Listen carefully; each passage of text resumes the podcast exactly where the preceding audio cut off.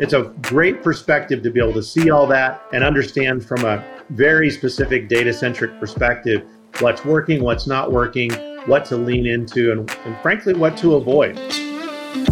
Welcome to Virtually Live by Kaltura. In this podcast, we'll try to sum up all the latest and greatest in marketing, and specifically in event marketing.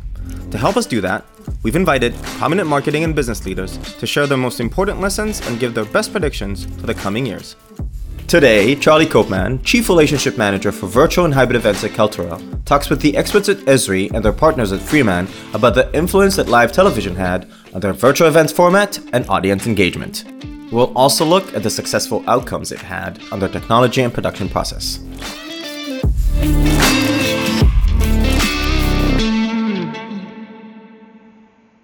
Hi, and welcome to Kaltura's Virtually Live. My name is Charlie, and I'm Senior Director of Virtual Events at Kaltura.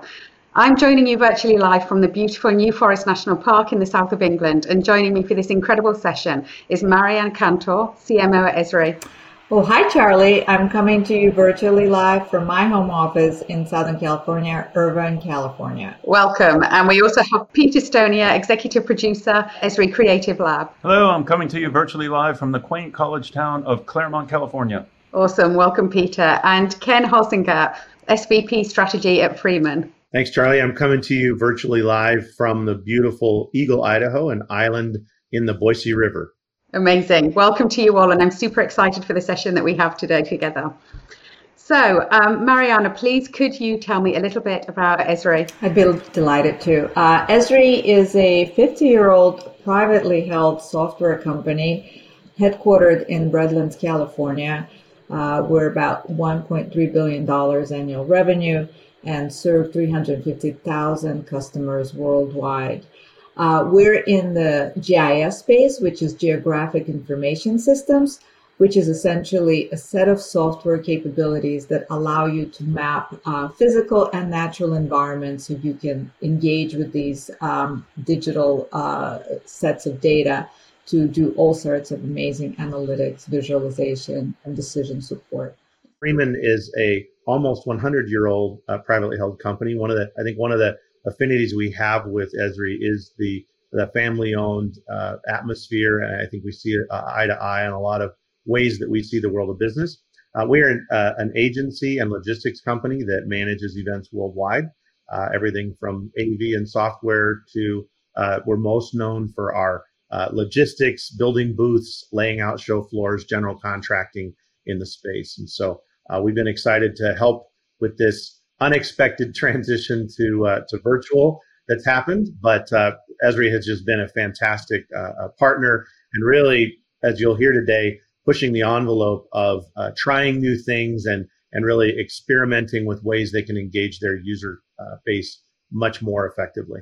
Thank you so much to both of you. Um, I know that you and your team have really transformed your approach to events over the last two years, as you both um, alluded to. So I'd love to hear a little bit more about the journey you've been on so far. Mariana, could you um, begin, please? Of course, yes. Uh, the entire world had to contend with this massive disruption caused by COVID. We had to, um, you know, pivot very quickly. Our uh, this happened, I guess, in March or so, and we had our user conference scheduled for that summer. And so we had to pivot very quickly to um, create a virtual event. And, um, you know, we didn't exactly know what we were doing. And we pulled together with our partners and internally and just sort of figured out how do we keep that engagement? How do we maintain that continuity uh, with our customers? How do we ensure that the experience is going to provide value? Ultimately, we were amazed at how successful the event was uh, and how widely we could, um, you know, expand our reach. You know, normally, and we'll get into a little more numbers later, but normally we attract, you know, 20,000 people to our major user conference, which happens in San Diego in the summer. We were able to attract uh, quadruple that um, uh, virtually. So but of course, there were some lessons learned that we'll get into later that um, we did not necessarily achieve, um, you know, the intended, um, you know, networking and engagement uh, that we wanted to. Sure. So, um, Peter, I'm going to come to you because I know that you've been at the forefront of transforming these events from um, in person to digital, and I hear that you've kind of really worked your your magic here. So, could you tell me a little bit about that, please? Well, being on the video team, you're suddenly in this video environment. You know, when we were doing events previously, we would do opening sequences for the events, these like two minute pieces that we would slave over for months at a time, getting every frame right. And then now suddenly we're uh, completely shifting to be a much bigger participant. And the main thing, one of the main things that meant for this event was that we actually created a television show that played during the event, throughout the event, or for at least three days of it. And this was called UC Central Live. And UC Central Live um, didn't run all the time. It ran in between the sessions, between the tech sessions, the plenary, which are the meat of the material. But why did we do this? Why did we have this thing going? Well, you have these 15 minute breaks between the main content, and how do you keep people sitting there? They can just, it's virtual, they can get up and leave. So the main goal of this was just to keep people in their chairs between sessions. And uh, how did we do that with this live television show? Um, which it turned out from the numbers, and Ken can talk about it, actually did succeed in keeping people watching. Well, first of all, we were live, and that was a big part of it. Um, and live meant you can engage authentically your audience. You can do polling and respond to it in real time. If you're live to tape, it's sort of pre canned and fake, but uh, we really were responding to people in real time. And we spent a lot of time thinking of polling. So, one thing we did with polling was we had people actually vote on what is the software feature we should be working on for our main software uh, out of a list of five? Which should we prioritize and be sure we have done by the time we return next year? And we did that and we implemented the software. Then the following year, we demoed it. So um, audience really shaped the future of the software that way. Another way is by talking about them.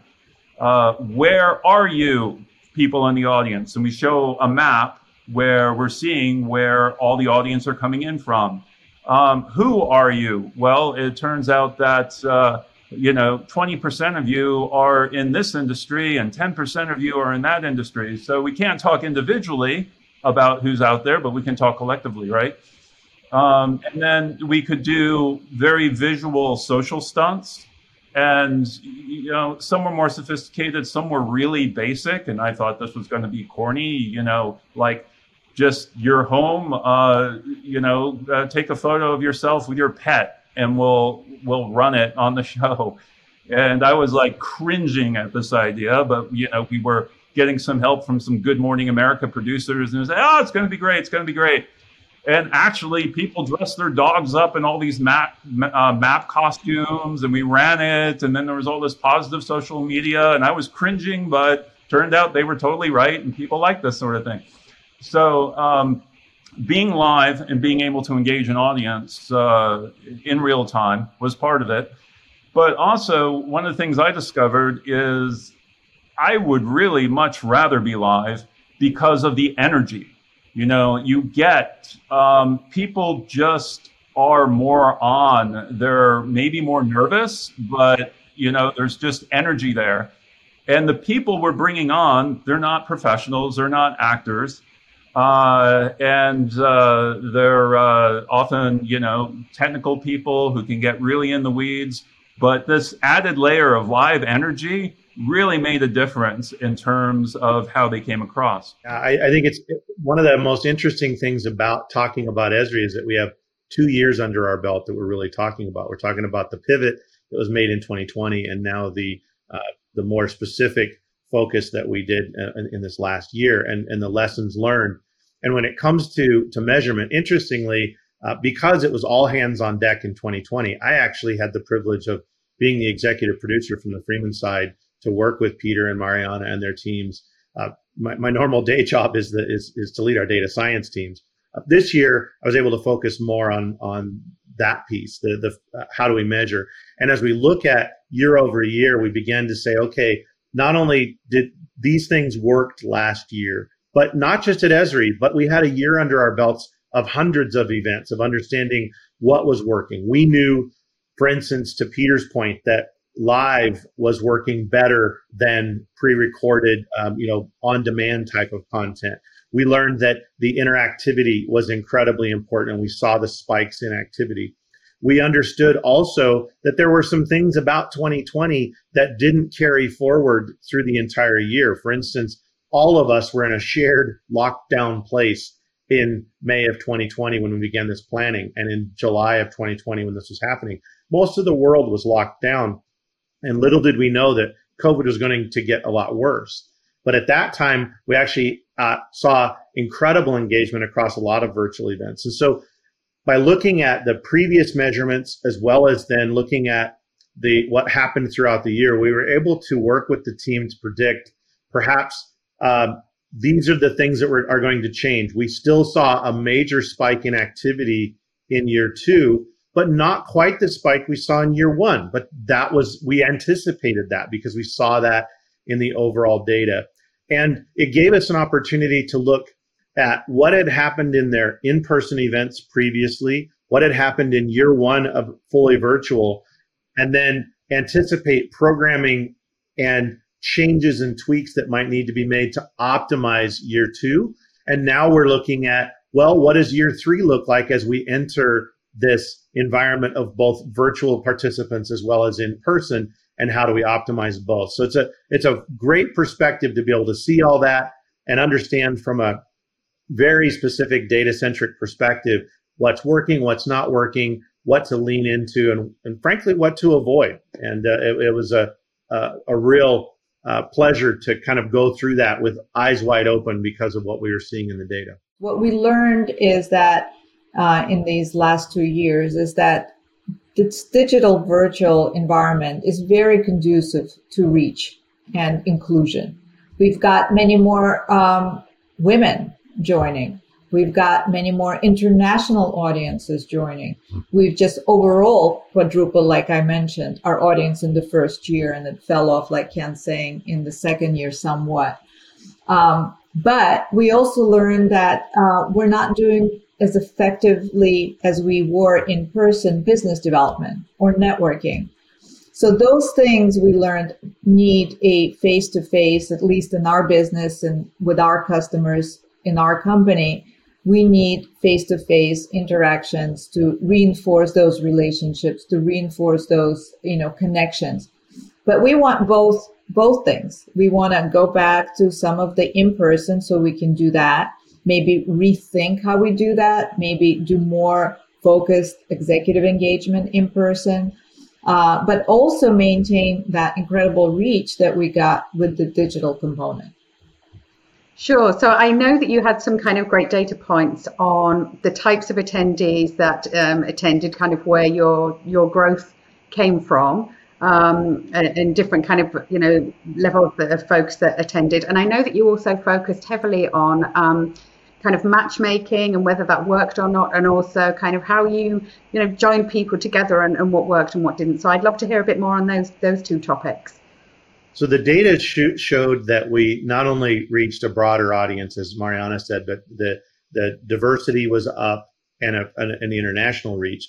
But we reached deeper into the uh, organizations themselves. As you can imagine, the budgets of travel and the time commitment typically are reserved for um, a managerial audience, et cetera, at most events. This allowed, particularly because of the goals of a user conference, to broaden and reach deeper into the organizations, which really sets up Esri nicely for, for the future of building those deeper relationships with people that are uh, a little bit deeper in the organization, which we can continue to do.